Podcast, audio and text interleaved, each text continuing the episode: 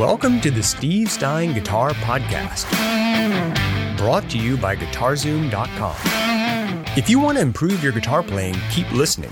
If you want to improve even faster, go to GuitarZoom.com, where you'll find all of Steve's premium courses, masterclasses, and memberships that'll help you quickly and easily improve your playing. Now, here's your host, Steve Stine.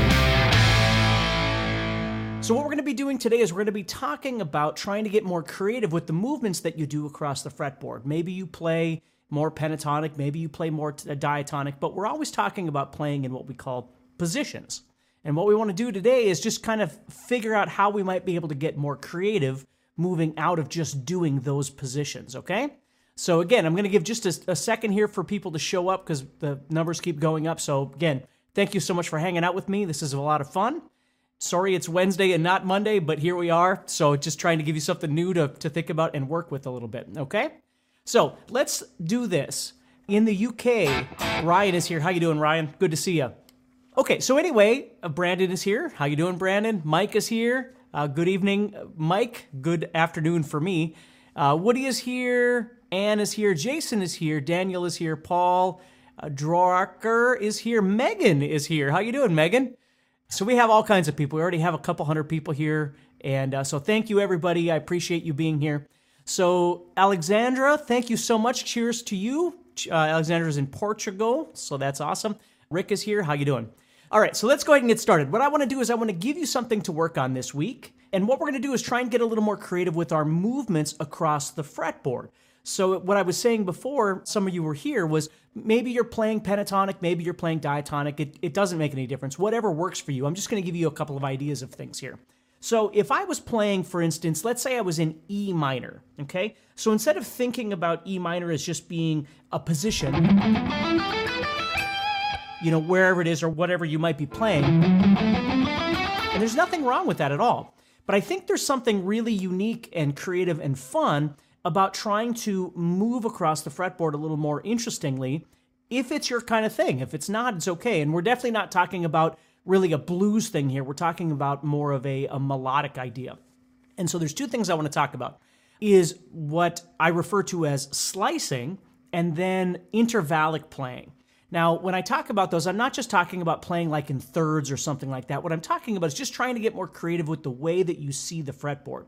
So instead of just thinking about playing things diatonically through a scale or pentatonically or whatever, or playing, you know, arpeggios or something like that, all of those are great. Don't get me wrong. Any of that stuff is perfect. But what we want to do today, we're going to try and explore some other ideas of things that you might be able to grab from this lesson and use in your own playing. So whether you're watching this on Facebook or YouTube or whatever, oh, and do me a favor. If you get a chance, let somebody know about my channel or Guitar Zoom or whatever, and uh, let them know about the courses or the the website or whatever, and uh, I would sure appreciate that. So anyway, let's take a look at this. So let's say I'm starting on E minor, okay, and I'm going to play this. I'm going to go to the seventh fret here on the uh, fifth string, and I'm going to play seven, five, four, which is the beginning of what we call a triad. It's a minor chord. It's the E minor chord. But my point is, instead of playing the scale itself, what I'm doing is I'm cutting through that scale. Now it's creating what we would often look at as, as being an arpeggio.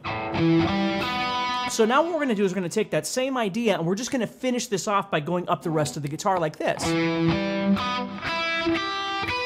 So what I'm playing there is seven, five, four, and then five, three, seven. Just in case you watch this later and you want to come back and, and get some of these ideas. So nothing crazy going on here. So I'm playing seven, five, four, and then five, three, seven. Okay, so now what we could do is we could start looking at maybe trying to add something different into here. Maybe I do something like this, and I add in the seventh fret of the third string. And you'll notice that it sounds different. So now all of a sudden, that standard arpeggio that we would normally play has now been expanded. Hey, Jerry, Genra is here. Drum School Fred Landcamp is here. David is here. Hoof Beat Guitar is here. Very cool. Francesco is here. Thank you, everybody. This is awesome. So if you notice in adding in that new note, all of a sudden it sounds a little more colorful.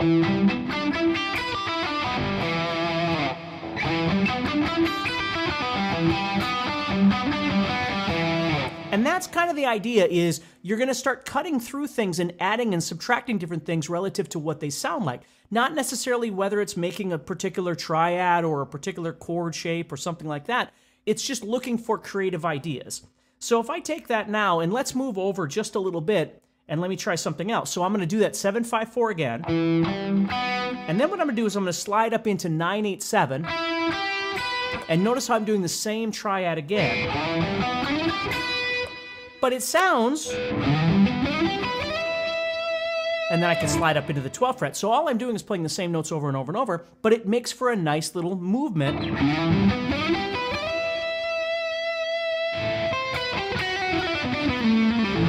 Across the guitar to do something interesting. So that's one thing you could do. Let's now move over just a little put a bit. I'm going to put my middle finger on the seventh fret, which is E. And this time, what I'm doing is I'm visualizing. This is what I'm seeing: is five seven nine, five seven nine, five seven nine, and then seven eight ten, seven eight ten. So those are the notes of the E minor scale right there. So that's what I'm visualizing. Now I have my notes of my E minor chord right here. Okay. And so I want to kind of visualize those as well. Josh says, I'm a premium member. How do you feel about finger picks? I've never really been much into finger picks, Josh. I, I tend to just use my fingers when I finger pick versus using actual finger picks. So that's that's how I normally do it. But if it works for somebody, there's amazing players out there that use finger picks for sure. Okay, so anyway, let's keep going. So now what I'm to do is I'm to take and I'm to cherry pick from that shape that I just showed you. Right out of there, I'm to play something. Just pick some things and I'm going to play more what I'm going to call intervallically. So it's not a straight arpeggio, it's not a straight scale, it's just something in between. And this is something that you can explore. So what I'm going to do is I'm going to go 7 and then on the next string I'm going to play 5 and then the next string I'm going to play 9. So again, I'm skipping around. So I'm playing that seven. The next one's five. The next one's nine. The next one I'm gonna play seven and eight. So there's always an underlying theme with this intervallic playing. And there's that is comfortability. I want to make sure that when I'm doing this, it feels comfortable. Okay, my fingering is comfortable as I move across the fretboard, and I'm going to connect to another idea. Whatever it is I'm doing feels good. So as I play, there I'm going to 7 and then 10. And then I can slide up back into that 12 and I'm back on E again. And I use a lot of that kind of motion as I'm moving around the fretboard. Now, again, that doesn't mean that you can't, you know, use that kind of stuff too, because that's great as well, but that's not what we're talking about today. We're just thinking about different ways of moving around creatively.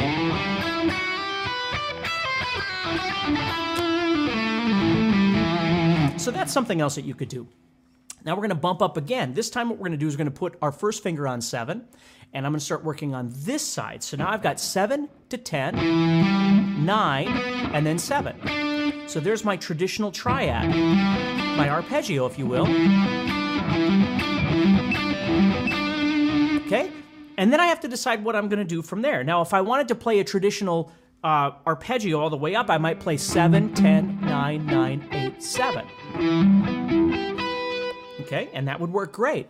But if you want to make it a little more colorful, what you could do is maybe do something where you play 7, 10, 9, and then the next string you're going to play 7, 9. Or maybe you skip the 9 entirely and you play that 7, which is now adding in what we call the dominant 7th there. Maybe you do that and it still stays comfortable to execute with your fingers, you see? Now I'm to keep going though. I want to take that, that original idea of doing 7, 10, 9, 7, and this time what I'm to do, and I do this all the time, I'm to reach out to the 11th fret with my pinky. Right there. And I love the sound of that. Now, now that I've done that, there, um, let me show you again. You can watch this later and then you can take any of these ideas and learn how to use any of this, okay? That's why I'm kind of running through these a little quick here because I don't expect you to get them right now.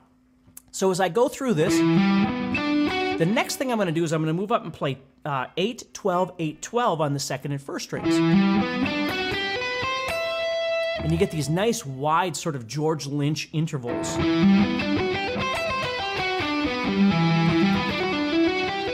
Then sometimes what I'll do is this, uh, where I have this uh, 7 and 11 here, I'll add the 9 in between, like that. And then I'll finish it off with that 8 and 12.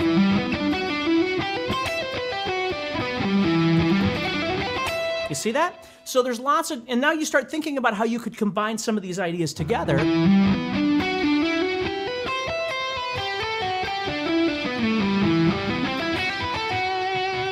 See, you could go all over the place with this sort of thing. Joanne, hello from Alpine, California. Kurt is here from uh, Winnipeg, Manitoba. Paul is here from the UK. How you doing? Jason is here. That F sharp on the 11th fret sounds gorgeous, Jason says. Yeah, and that's the thing is is we always need to remember that when we're playing scales for a creative purpose, a solo, a melody, whatever, the the notes can provide us with these unique and wonderful colors of sound, not just, you know, and don't get me wrong, there's nothing wrong with playing something like that. Like if you're going and you want to play something that's faster and add that energy, I think that's wonderful. I just try and contrast ideas. So if I did something like that, now I'm going to follow it up with something else. That's where I might do something that's a little more, arpe- uh, excuse me, intervallic in nature. And again, when I say intervals, I'm not just talking that kind of playing. I'm just saying leaving more distances between some of those notes, if, if that makes sense. Okay, now this is something I want to show you I think is pretty cool. So if I keep going with this idea, I'm going to switch it up just a little bit, and again, you'll be able to watch it later.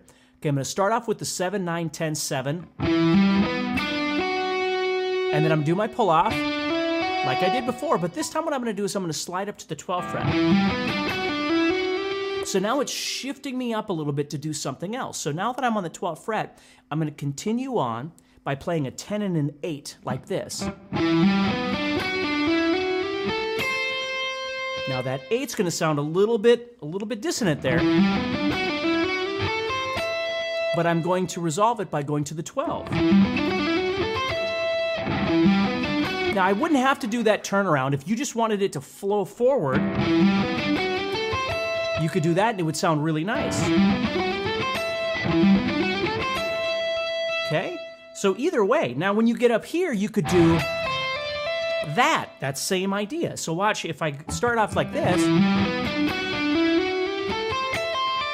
I could do the same thing in either position or both positions or not do it at all. Now I'm to move up to 14, okay? And then I'm to come back, back to that 10, and drop down to 12 and 14. Now these are just shapes that I tend to use. And again, I'm not trying to overburden you here, you can always come back and watch this and grab some of these ideas.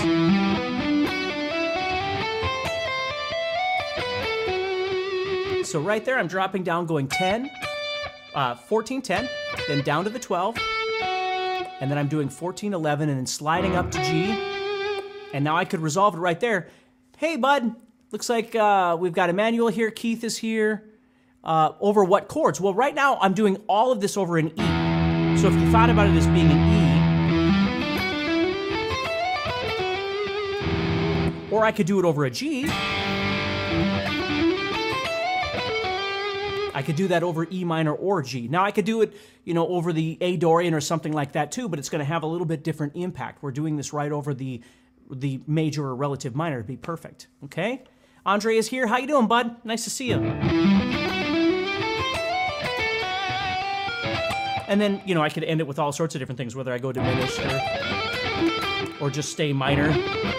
You know, but the point is, is that you've got all of these really great ways of being able to move around the fretboard and come up with something unique and different. Okay?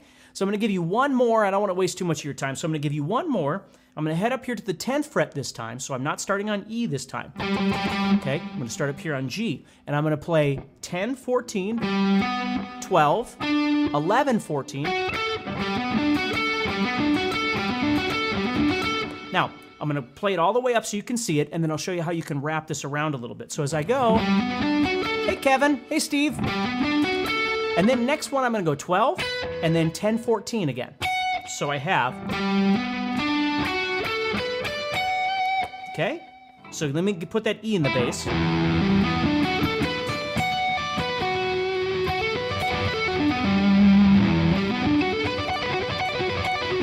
Now, you might want to repeat some of the things in here if you are more of a sweep kind of player. You could do You could do any of those kind of things as much as you want to fill out a little more space.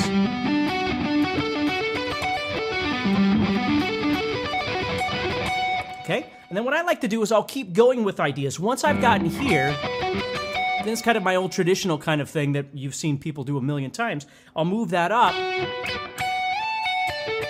And I'm, now I'm playing 14, 17 with 15 on the second string. So I'm going from here.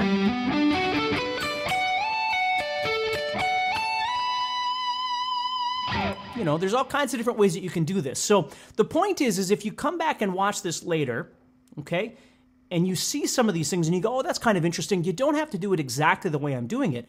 The bigger picture would be can I visualize that and figure out how to be able to move comfortably with whatever this is that Steve was talking about in a way that feels good to my fingers and my brain, but yet sounds creative? That's what you're looking for. Not so much just one lick or something, which is fine too but just looking for something that gives you a little bit different perspective creatively. All right? So take care, stay positive. Thank you so much for taking time out of your day to join me. And remember, head over to guitarzoom.com, check out my guitar courses and the membership that we offer, that sort of thing. And of course, always stay positive, keep practicing, and I'll talk to you soon, all right? If you enjoyed today's podcast and want to learn guitar even faster, go to guitarzoom.com and click the Get Started button to get access to courses that are right for your interest and skill level. Again, go to guitarzoom.com and click the Get Started button.